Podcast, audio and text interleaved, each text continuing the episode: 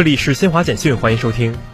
商务部十四号发布数据显示，二零二二年一月至五月，全国实际使用外资金额五千六百四十二亿元人民币，同比增长百分之十七点三，折合八百七十七点七亿美元，同比增长百分之二十二点六。记者从十四号举行的北京市新型冠状病毒肺炎疫情防控工作新闻发布会上获悉，六月十四号零时至十五时，新增本土新冠肺炎病毒感染者三十例，均为隔离观察人员。记者十四号从河南省农业农村厅获悉，截至十三号十七时，河南全省麦收基本结束。